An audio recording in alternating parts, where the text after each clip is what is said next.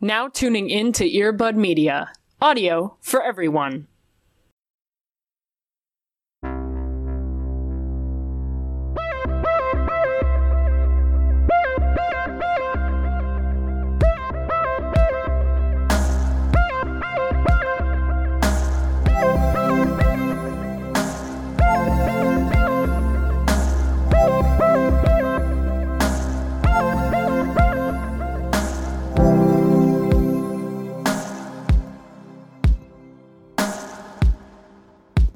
I'm realizing to immediately post this drink is the loudest possible drink, and it's going to be very hard for me to drink it on air because there are probably 100 ice cubes in this thing of Dr. Pepper. So I think that first of all, I think it would be rude for us to not stay hydrated.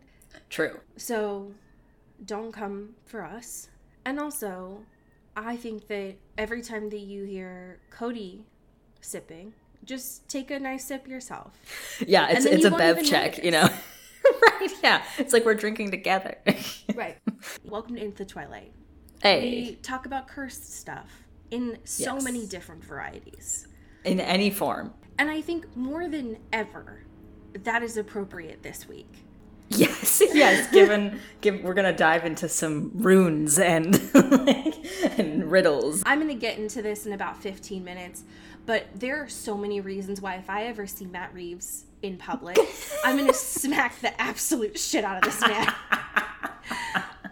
I am first. That's your teaser, folks. Stick around. It's gonna go ham. I'm just gonna punch him in the throat or the ear or both. I don't know. All over. Just I'm just like Kirby. I'm just going to just inhale him. And so no one has to deal with him again. I will take the... But Allie, no, you have to become Matt Reeves. Oh, fuck. No, okay. I'll just stick with the punching thing. Fuck this dude. God, I'm so pissed. But yeah, the Batman today is really everything that we talk about. It's cryptic. Yes. It's... bad relationships in every form. Men who don't want to go to therapy. It's eyeliner. Yes. It's gay. Yeah. And it's just a weird soundtrack. Yeah. Which is everything that we do here. So stay tuned. It's kind of our bread and butter. Yeah. It really is. It's our bread and butter. That's for fucking truth. Cody, how are you? I'm vibing. I'm doing pretty good. My happy thing is also in the cursed realm, in a way, because I watched the Abercrombie and Fitch documentary. Oh my god. Okay. Tell me, because I haven't watched it.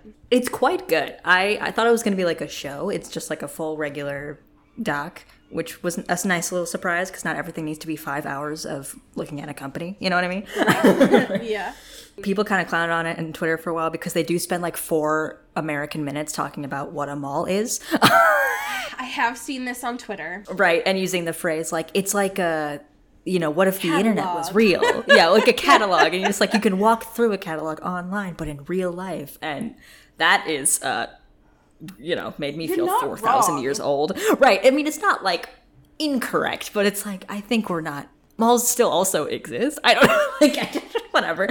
The shit that I was glad they didn't shy away from was like all of the racist shit. Mm-hmm. They like printed on their t-shirts. And also, you know, this whole thing of being like, yeah, we're going to like, we don't make clothes for everybody. We make clothes for hot, cool people. And we only hire hot, cool people kind of vibe.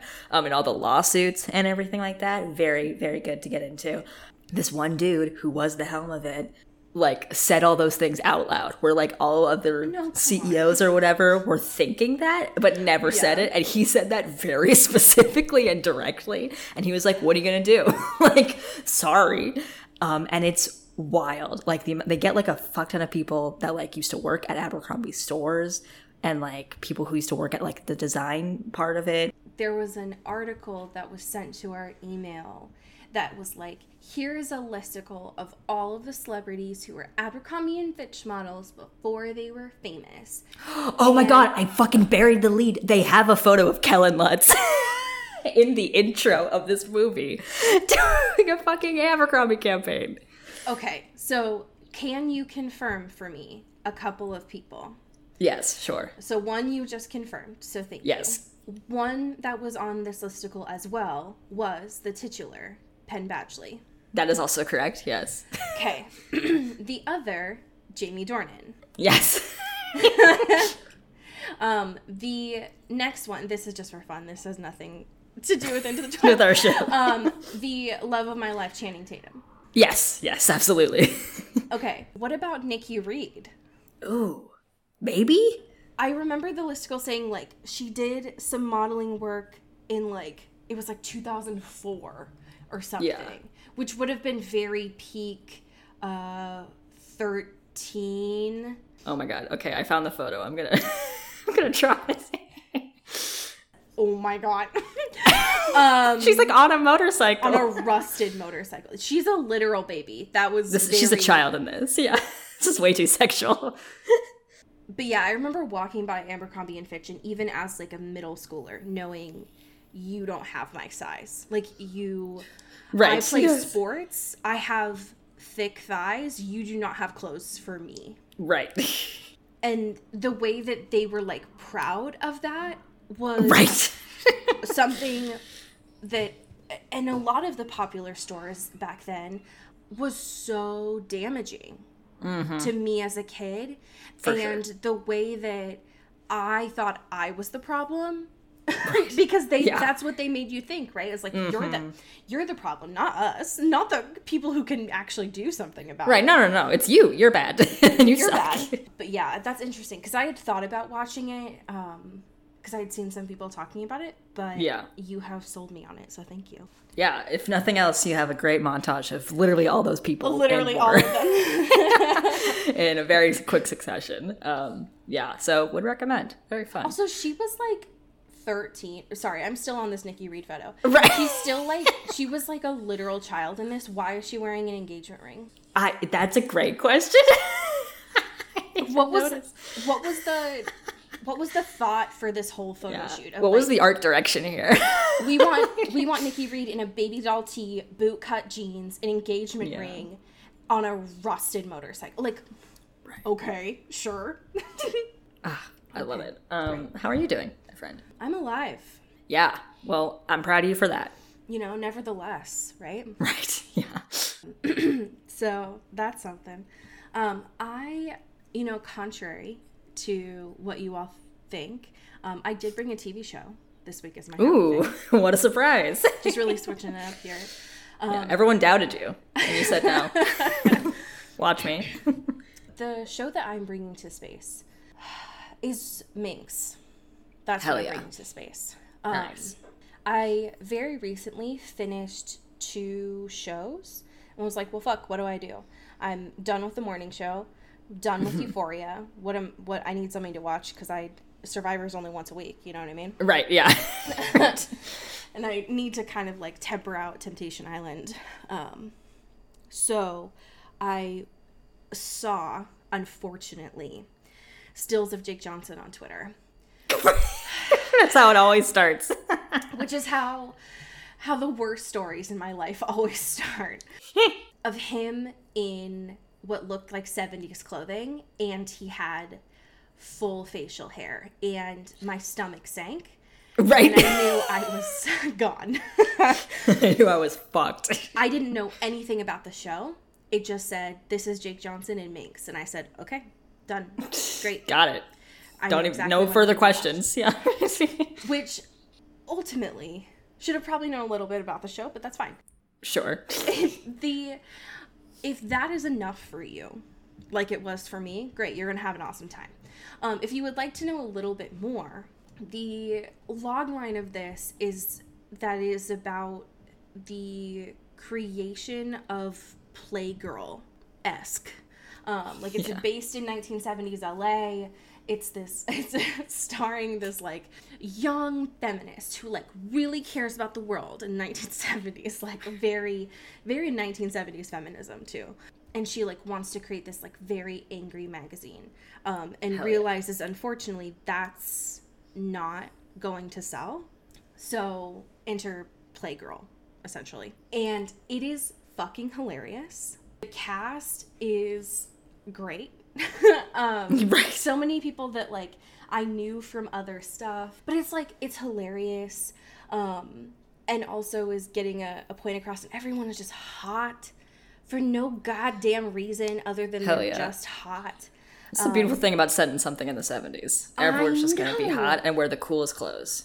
And I've been told, I haven't gotten this far, but I have been told that it gets a little ooh. Gay. A little fruity? A little ooh. I'm loving it, essentially. Yeah, it looks, everything I've seen from it, of like screenshots and stuff, looks fabulous. So, and this is definitely my vibe, so I'm very interested to watch.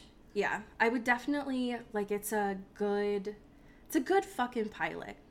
So yeah. I would give it a shot. It's a quick watch. It's not, I don't know, I wouldn't say that it's like heavy, you know, especially coming off for me of like Euphoria. It's like a very different vibe. Right. The barometer's a little to the left there, you know. Like, it's still talking about, like, you know, heavy shit, because it's talking about like heavy issues from the 1970s, but in a very different way than something like Euphoria is, right?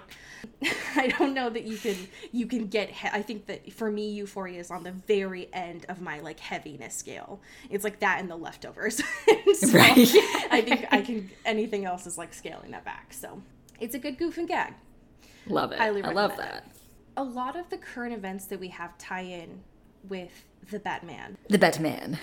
But I feel like it would be remiss to not talk about what you shared on Twitter for us this week, because I think it really sets the tone for the piece. Right, for the art. Because we talked a lot about Rob's difficulties getting into the suit itself. Right, and all the things he's done on set. And the wacky stories. And the car. And the Newtons. And I think that he also, like... Because I think that he also got, like, injured with his shoulder, if I'm not mistaken. Yeah.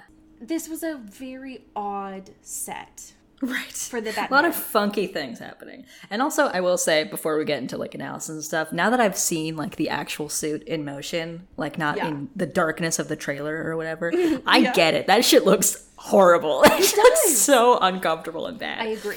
100%. But anyway...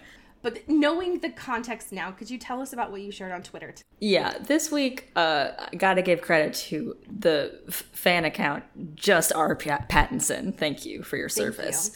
Who posted, it goes even deeper. It was from Whitney Savage. Okay, so this is a couple rabbit holes of videos here. But this person named Whitney, thank you, Whitney, tweeted out this video in which Rob... is getting his jewel essentially confiscated from Matt Reeves. Like a fucking 13-year-old. Like he's in high school and he got caught vaping, except he's on a set for a like $100 million movie. Yep. Inside a giant bat suit. First of all, I appreciate that because I think the last time, because we've talked about Robert's vaping habits previously, which is a fun thing for us to be historians on. When we were talking about that one article during around like when High Life came out and... The author who interviewed him described him as having like, ninja-like precision or whatever with his giant vape. And it was like one of those hog vapes where it was like huge. Yeah. There's no way that can fit in a bat suit. And so he's just like, all right, let me take my little thumb drive, wink. Jesus Christ. Just like put it in. Because listen, that thing has so many pockets. You know, you got only so many gadgets in there. Let Batman vape. Oh my God. This movie would have been 100% better if at one point he just fucking vaped for like a second. Can you imagine like the beginning of this movie when that weird politician at the very beginning, you know, where it like it starts off and Paul Dano, like you just see his glasses in the reflection. Can you imagine if there had just been a vape cloud? Oh, God. That would have gone from being scary to just embarrassing and honestly relatable to, like, his character. Yeah. No, absolutely. It's so on brand to Robert that, like, this man is a millionaire. In very prestige movies, I would be surprised if in the next couple of years is not nominated for an Academy Award. Sure. And will still be... told by like everyone on set like, oh yeah, he's a fucking menace, and not in a way he's a freak where, a freak, right? Like not in a way where he is like unsafe to people around him. Right. But just like, yeah, we just have to like take his jewel from him. Like, right. He's just like really like he just makes our job harder in a way that's like a child. Yeah, like, just like he's an actual child. Like we just can't let him drive cars because he'll just be like, I don't want to do this. Yeah, he'll just take it away for 20 minutes. Right. Oh my God, I cannot with this dude. This man. So we had been talking about this movie for 2 years now. Yeah, seems like it. Because it got delayed, and then we needed to be able to wait for it to be streaming. Yeah. When was the last time that you saw a Batman movie of any kind? That's a good question. I'm assuming we're not including the Joker. Yeah, I'm sorry, Joker, just singular. Because I don't want to talk about that. But Batman specifically, yeah, I haven't fucked with any of the Snyder things, but I think the last ones were any of the Nolans. That's what I was saying. But I also, I love Batman, like, for some fucking reason. Like, as a kid, I was never, like, super into, like, superhero movies besides, like, Spider-Man or whatever. Sure. But, like, Batman, I was like, he has no powers. He's just very rich and very sad and dresses up as a bat and fights crime, I guess. And so, like, I read, like, Batman comics growing up, and, like, I watched, like, the animated series. Like, that show fucking actually slaps so hard. The first episode is literally just called Man-Bat, where they have the opposite of Batman, which is just a man who is also a bat, but, like, just a human-sized bat, essentially. It's nuts. So I, like, fucks with the character of Batman. I don't know why, because he's, like, the worst, but I have, like, an affinity in my heart for some reason. No, I think that makes sense. Yeah. I also think that the last Batman property that I watched was also, like, the Dark Knight trilogy. And I think that last one came out, like, literally a decade ago. Yeah. Because I didn't watch any of the Snyder ones, and I'm not counting, like, any of the Harley Quinn stuff, like, just Batman. Right. Yeah, yeah. Yeah, I think that those ones made me love Batman. Yeah, totally. And I was I definitely didn't want to watch any of the Snyder stuff because I was like, fuck this dude. Yeah, this guy, I'm sure he's fine or whatever, but his fans on Twitter make me hate him. Like, they do. They're so annoying on Twitter. And the only Zack Snyder thing that I've seen is 300. And I would like to keep it that way. Just because I think that, to me, encapsulates his personality. But I was unsure of how this movie was going to go. Just because I'm very bored by origin movies for any sort of superhero. And I think that one thing that I can take away from this movie is it very clearly feels like it's setting up for some sort of trilogy. Right. Or at least some sort of sequel, but I'm grateful that it was not an origin movie. Yeah, I really liked that because you're really just like, I saw some tweets of being like, how does, this guy not realize that this Batman is Bruce Wayne? They never even like talk about why they're friends in this movie. And I'm like, it gives you don't even have to be like familiar with the lore of Batman or whatever, but like it's very clear, like the emotional relationships and like the weird thing, like they don't just like, they just like drop you in like the middle of a thing, right? And it's just like, okay, this is how this is unfolding. Like you understand that like Batman's working with like the FBI and shit, and then there's also like these other things going on that are just like understood. So that was like very frustrating to me of being like, why does everything have to be like, and here's how they first met and got jobs together? And it's like, no, fuck it, I don't want you to tell me the story, I want to be in the story. And that's just not my favorite way of storytelling in general. Yeah, I would much prefer it the way that this works, where you drop in, it exists, and then they do tell you more about his story, but it's through flashbacks, which is what I think it's done, it's played out, it's boring. Yeah, and over it. One thing that I think that this story also does well is that it happens over, like, a week. Yeah. And that's, one, wild. Right. But also, I think that it sets up an interesting story moving forward, because then if there's I mean, I'd be wild if they didn't have another movie based on how this ends. Right. Yeah. But I think that you were able to do like a time skip. Yeah. From totally. There and be like, here's another week in my life. I'm right. Hey guys, welcome back to my vlog. That's my weekly vlog. I'm Bruce Wayne. Underscored by deafening or like by very loud Ave Maria blasting under. Okay, Cody. Like... What? This movie had such a budget. Yeah. There was no amount of money that Matt Reeves could not have had for right. this. And he got literally like Michael Giacchino. You are going to get a man who knows how to make an incredibly sad score. And he does it well. Yeah. He does it well.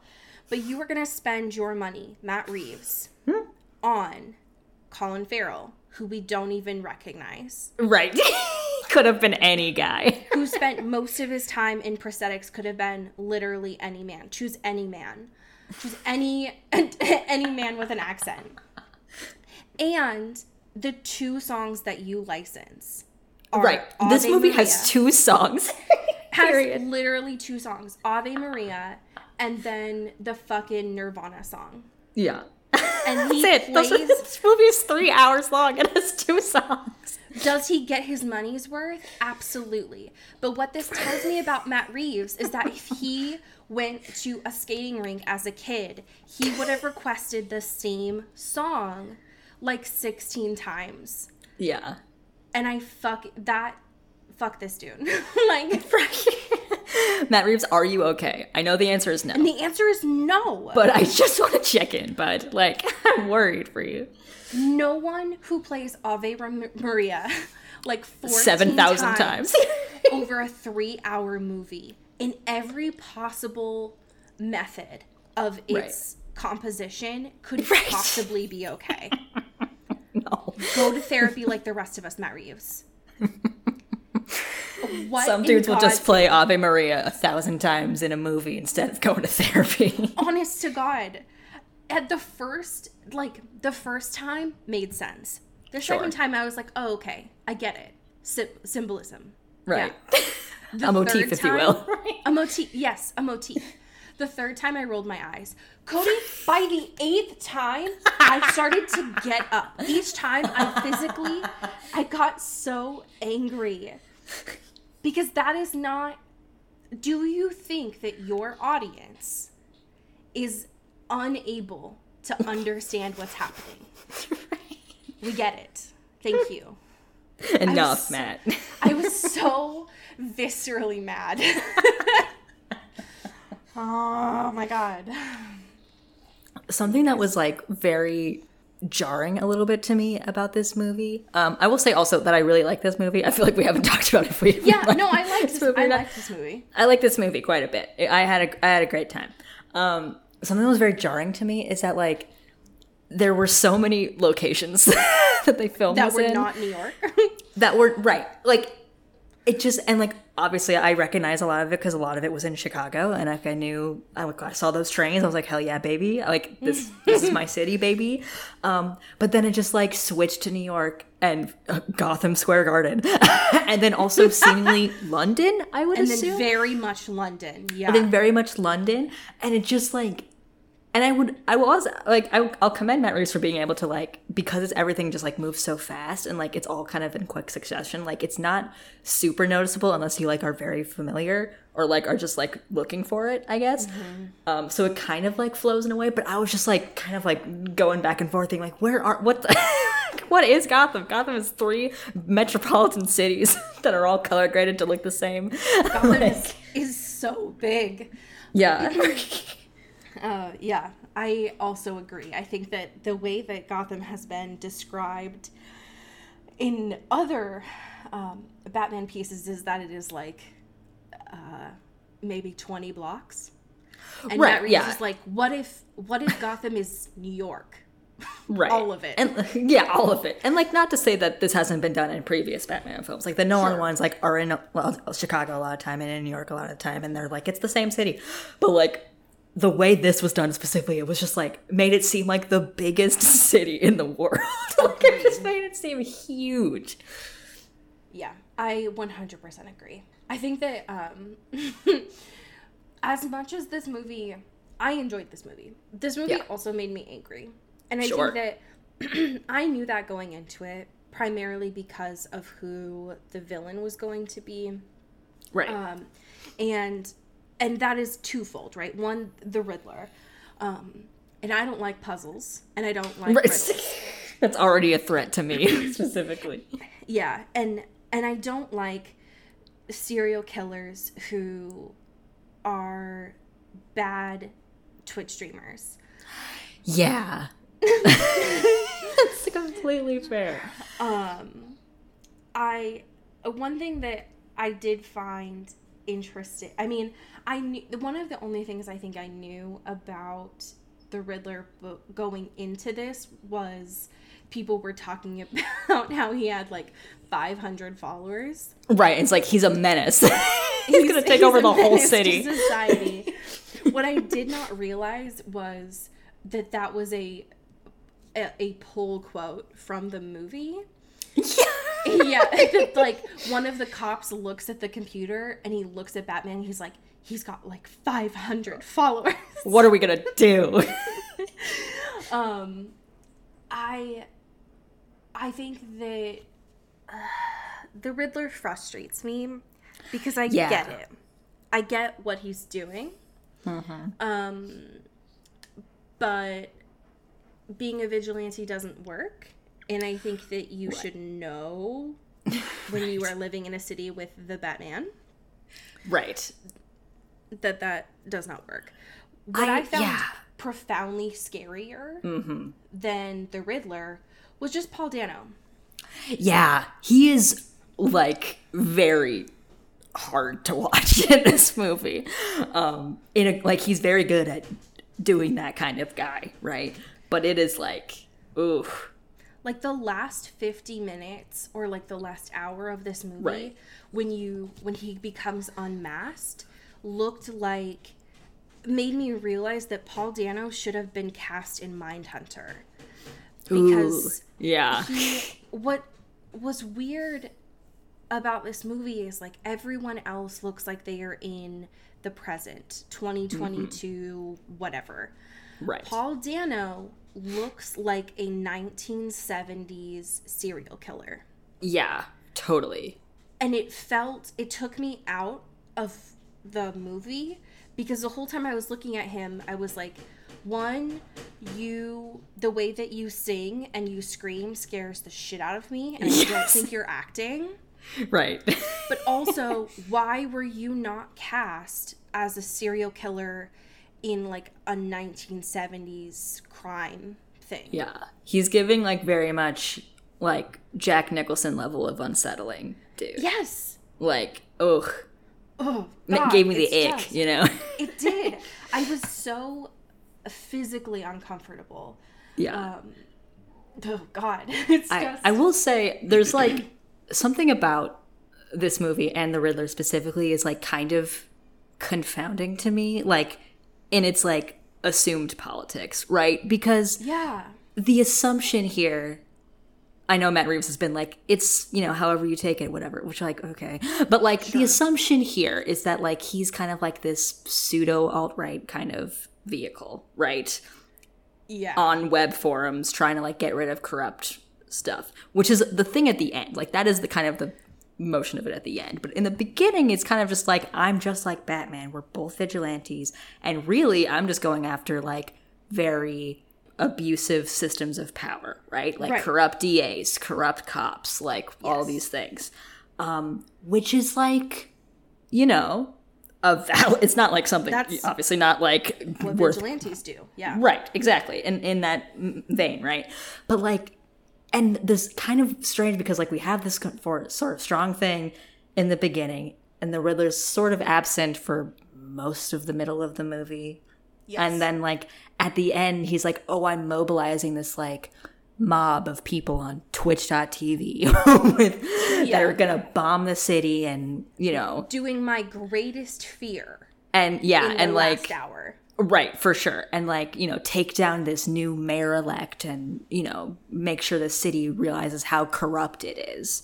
Yeah. Right. But like those two things feel like, I don't know, there's something about it that feels like kind of an easy shoehorn at the end of being like, oh, this guy 100%. Is just like bad. You know what I mean? Because like he's playing by the same playbook of vigilantism, which, as we know, does not really work, right? And Batman is like, this is not how I should be doing this. I'm going to like, you know, help kids out of the city and make them fly up in a helicopter or whatever, make sure they're safe. Agreed. But and like, that's what was so confusing about the end of this is what I got from not just this movie, because it starts off this way too, but the end of this, it felt like Bruce realizes that he was like, am I the drama? Literally. He was like, I destroyed the city. Literally and also metaphorically by trying to think that like I saved it, right? Right. And like, and so to have the Riddler start off by saying, I'm going to remove corrupt people, which is what Bruce was doing, which is why the Riddler was like, we are the same, which like that's what every villain does in these. Right. It's like you're just like me.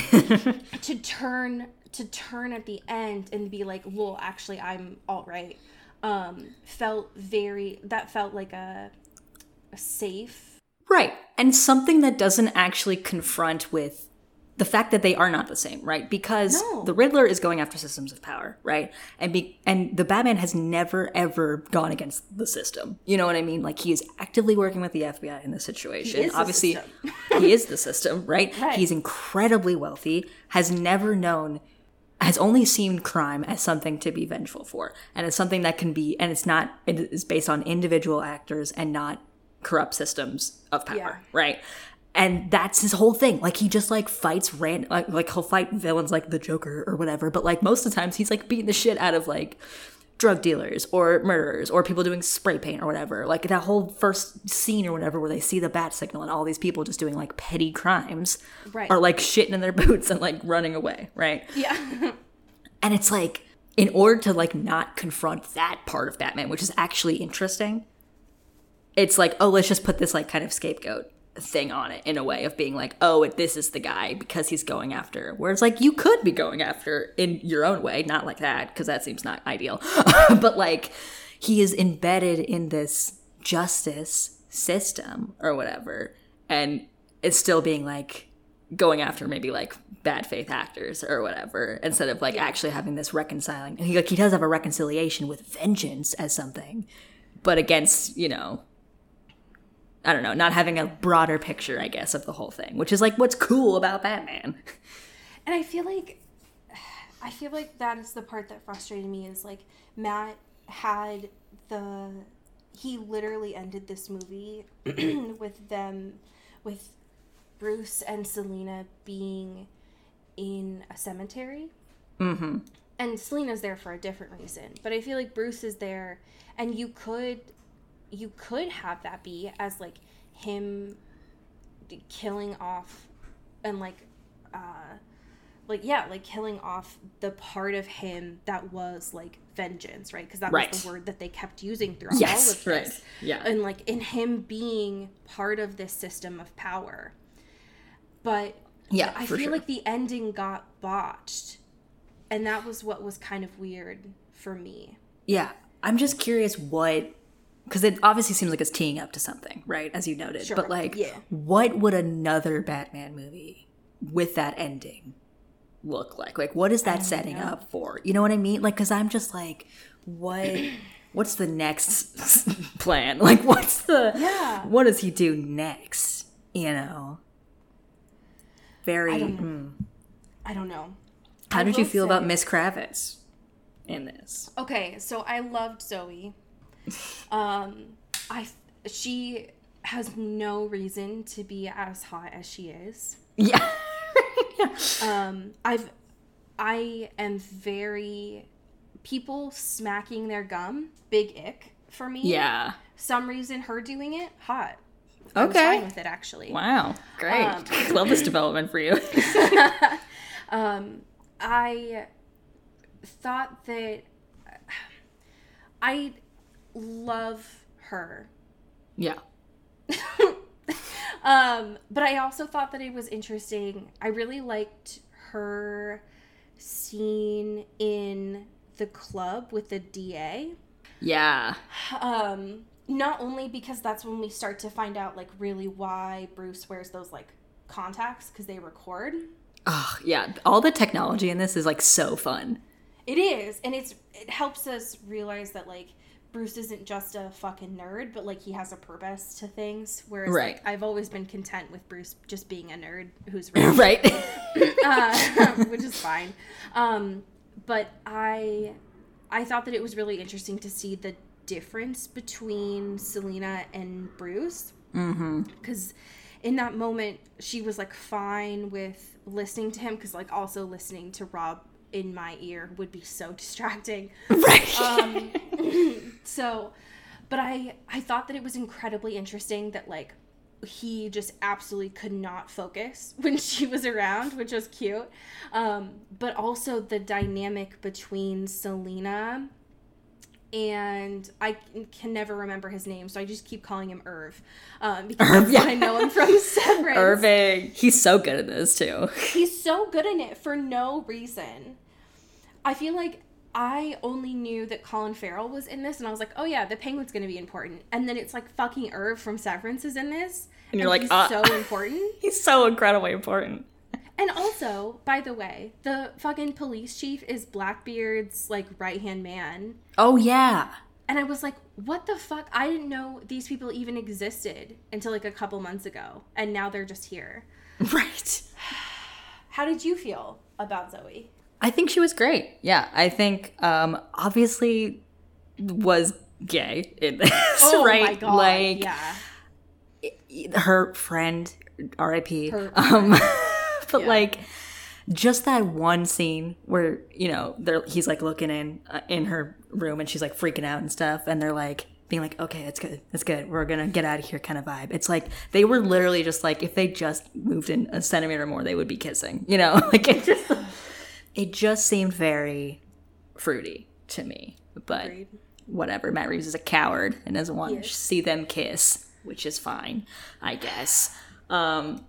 But yeah, I thought she was really good. I thought, you know, their relationship was very interesting. Like you said, like kind of like foils of the same kind of vibe, you know, and her being Irv's daughter, like from so wild. The backstory is like very interesting. Yeah, I love the whole like sort of double agent kind of vibe of like going in the club and stuff. And picking up info, but also being like, fuck you, I'm not here for you, I'm doing my own shit. Like, I'll do whatever I want. I want to know all of your feelings about Robert. Oh, our boy. Every time he was not in a suit, he looked so sad. He did. He was such a sad boy. He was so emo. And like, it's just such a, which is always kind of like the wild little juxtaposition of things, of him just like tinkering in his little basement or whatever with his eyeliner and his swoopy little hair and like going back and like, you know, listening to the same video clips 4 times and like reimagining his tragic parents' death or whatever just to feel something. I thought it was really I thought it was good. Like, I thought I didn't even notice his accent, which is great. I thought also one of the things I really loved about him in this is like the first maybe 10 minutes of the movie was a comedy to me. Yes, some agreed. Of it was so fucking funny. Like that first instance where the mayor is dead, right? Whoa, oh God, what's going to happen? And they're like, we got to get our boy the Batman in on this. And he's just kind of like standing, being so big in his silly little boots and his silly little suit that's massive. And he's just kind of like standing there. And one of these cops is like, excuse me. That shit had me laughing for like 5 minutes. It was so 100%. Fucking good. Because he's just like so menacing because when he's just standing there, he's not doing anything. He's just like a big, so beefy dude. He's just so awkward and just the suit makes him like 5,000 feet tall. He's just like standing there. It's so hilarious to me. Just watching him navigate in the suit is very funny. I am still flummoxed the fact that Batman has a cape when we all know capes. We all know capes fuck up. We all know capes bad. But watching him do his little, like, magic turns with it was very fun for me. My God. But yeah, I think he played the Batman and Sir Bruce. Very fun. Like, I had a lot of fun with it. Of him just being a little moody little shit, which is, like, his whole brand, you know? Truly. Just being sad and just tinkering with his expensive little gadgets and trying to solve crimes. And that's why it's never really made sense for me that Bruce Wayne is this, like, playboy extraordinaire. And it's like, right. That's not... That is very much not who the, like, vibe that Bruce gives off. Right. He is rich. He doesn't like to be around people. Right. And he's canonically very sad. Yes. Right. And I think that Robert shows that perfectly. All of those things. And Alfred tries so hard. He's like, hey, you gonna come out? You gonna come outside today? And he's like, no. I have things to do. And he's like, oh, you're gonna make an appearance? And he's like, take my cufflinks. Like, this man, this boy, this child is not a playboy. He is a sad little guy who wants to be alone all the time. When he has to, which is why I loved in that, like, funeral scene when they're like, when the mob bosses are like, what the fuck are you doing outside? Like, right. You come out less than I do, the mob boss. It's amazing. It's so good. I also loved the beginning of this because in the trailer, they made such a big deal about that, like, fight scene when he's like, I'm vengeance. Right. And it's literally the first time that we see him, and he's just being a little butt and just being a nuisance on the train platform on Halloween. And it's like, homie, stop. Yeah. Hey, buddy. And I agree. I did not realize when I had seen the suit before how big his platform boots were, and he just looks so awkward. Yeah, all the time. It looks so uncomfortable. Around all these detectives, and it's like, of course he would need to just stand in the corner. Like, he's just the weird, here in the way, he probably feels in the way. Yeah, like he's just like, I'm taking up too much space. Yeah. I just want to go sleep. Right, exactly. One of the things, there was a scene that I really liked, which was when he first goes in as Batman into the club. And it was one of the, I guess it was like the second fight scene that we see, when it's like between him and the guy in the club with the bat. And it's just all of this, like, very generic dance music in the club. But it was amazing to see. Ugh. I enjoyed Rob a lot as Bruce. I think that he did a really good job understanding how unhealed Bruce is. Yes. And I think that one of the times when I saw that a lot was every time that he looked very longingly at, like, the almost mayor's kid. Yeah. Who kept showing up. Yeah. It's like, you're me. I know what you've been through. 20 years from the past and the future. Every time that he interacted with Alfred, I got very sad. Yeah. And also the thing that frustrated me, and I understand why they did this for plot reasons, but we see in the movie that Alfred is helping Bruce with some of the puzzles and ciphers. Yes. So I got very angry when Alfred opened that package from the Riddler. Yeah. Because it's the same handwriting.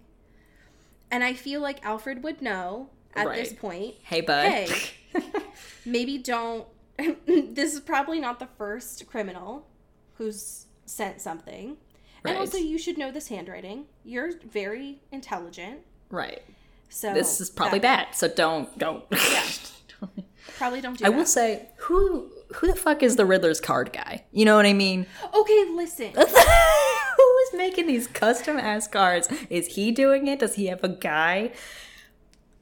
Yeah, what? Is he commissioned someone on Etsy to do that? Right, is there some poor like person on Etsy just like making these very menacing little fucking greeting cards? And they're going to be tracked down by the FBI now. And this poor Etsy seller has no idea. They're not getting paid enough for this. Right. And this poor person's assumingly working on a very tight turnaround every time, you know? Like, yeah. They're like, you need to send this overnight to me. Right.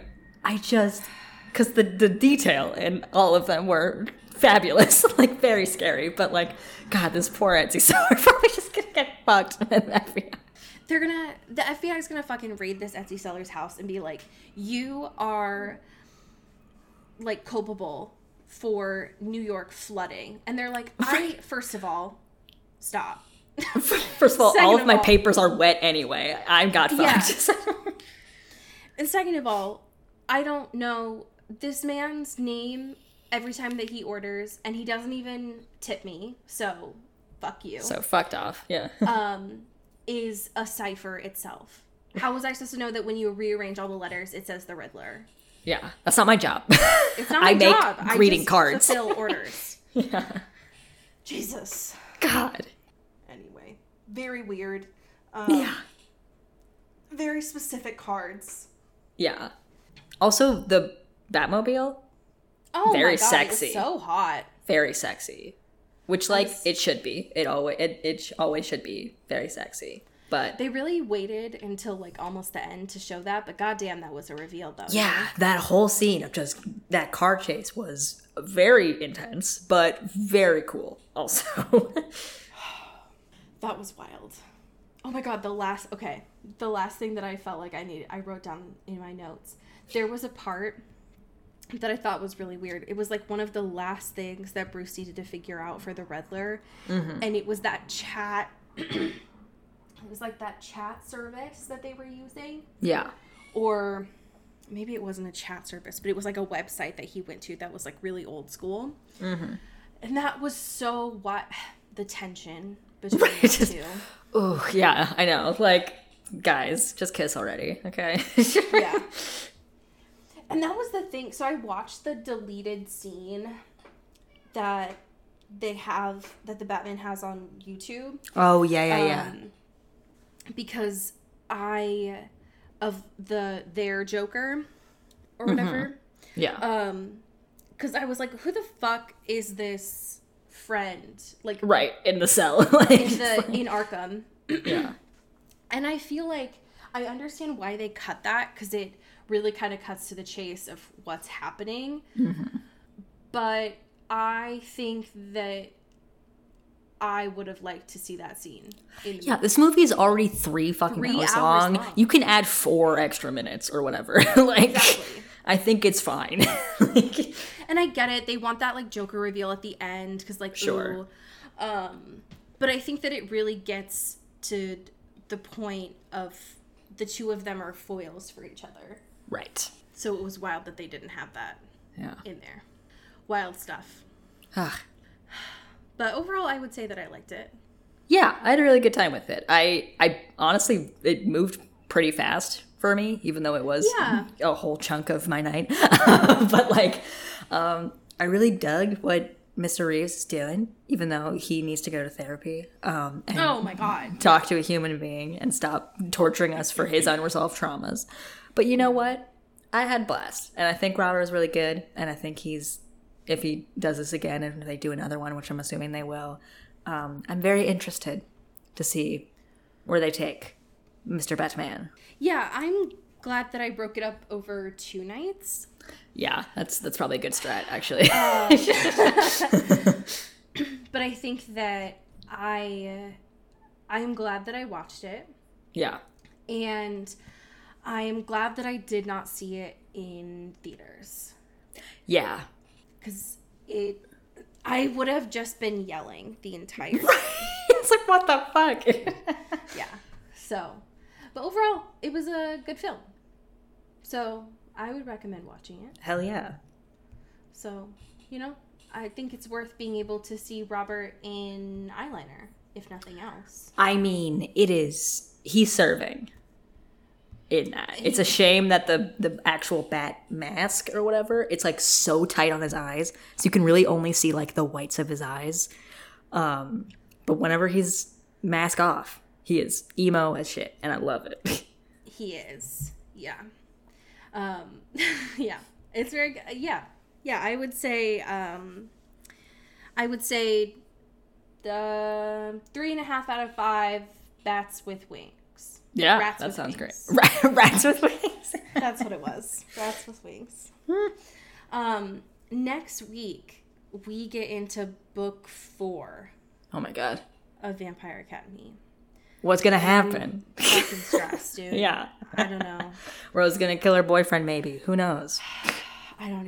I'm so stressed. But we have some very exciting and lovely patrons to thank. Would you like to start us off? Absolutely. Hold on. I'm in another tab. Thank you to Katie Black. Ooh. Ooh. Thank you to Kylie Minty. Beep, beep, beep, beep. Thank you to Alex Dornan. Ooh. Thank you to Carrie Goldberg. Bow, bow, bow, bow. Thank you to Rebecca Cullen. Ooh. Thank you to Jasmine Anastasia. Ooh.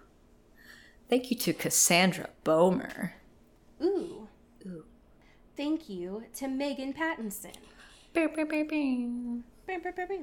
Thank you to Cassandra O'Shea. O'Shea. Thank you to Clara Belikov. Bing, bing, bing. Bing, bing, bing, bing. Thank you to Katya Karp. Ooh. Ooh.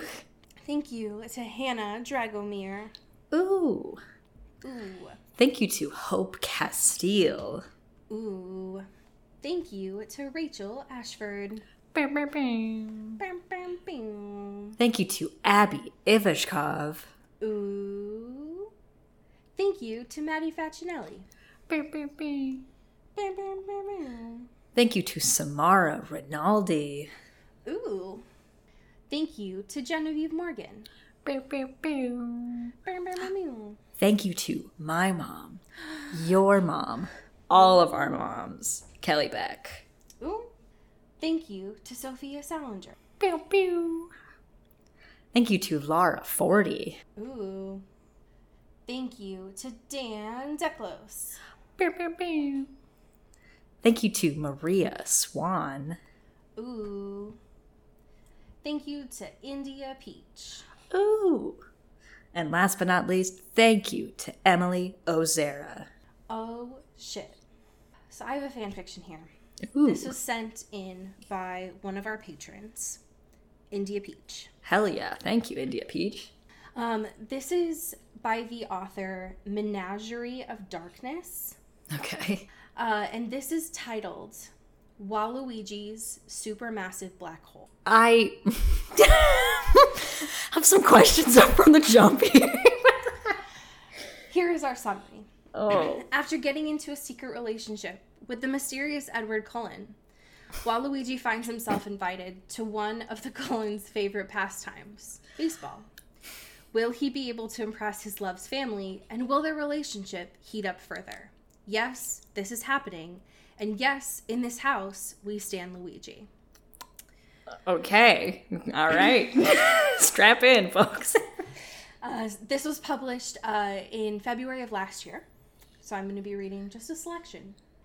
As Edward celebrated his victory like the awkward robot he was, Jasper made his way to Waluigi, grabbing him by his jersey. "We could have gotten him. Why didn't you catch the ball?" He screamed, only like a former Confederate would. Waluigi winced, unsure whether or not the man was about to punch him or passionately kiss him like two sex-deprived athletes. He even pursed his gently moistened lips in case the latter happened, but he never got the chance to find out as Edward quickly rushed to his defense. "Jasper, get your racist ass out of here." Edward ripped his adopted brother from Waluigi like he was breaking apart a wishbone.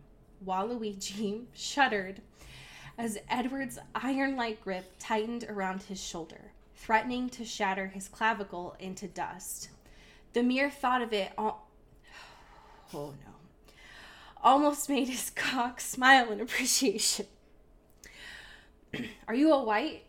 "No, oh no. Are you all right, Waluigi?" Edward stared deep into his eyes, concern marring his features. Wow. Luigi quickly nodded, although it was the only word he could articulate. It held as much meaning as it needed to.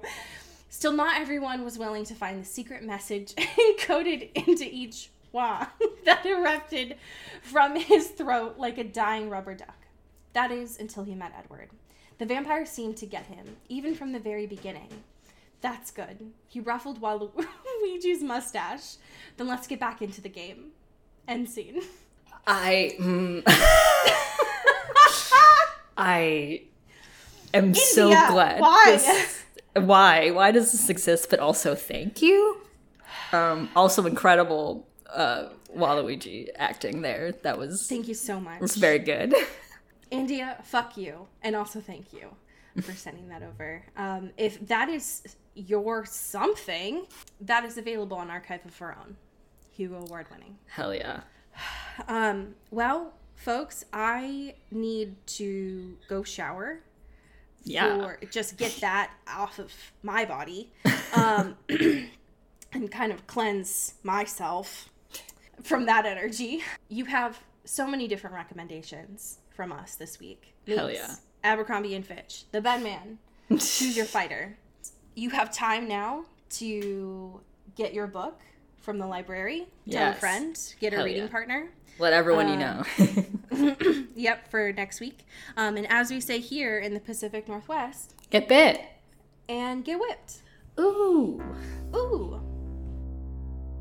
Into the Twilight is an Earbud Media production. You can follow us on Twitter at Into the Twilight or on TikTok at Into the Twilight Show. You can find me at Cody Corral on Twitter and Allie at Alexandria Does. And you can support us on Patreon at patreon.com/Into the Twilight. We have merch, so much stuff. All those links are in the episode description. And make sure to rate and review us on your favorite podcast hosting platform. It really helps the show. Thanks. Bye.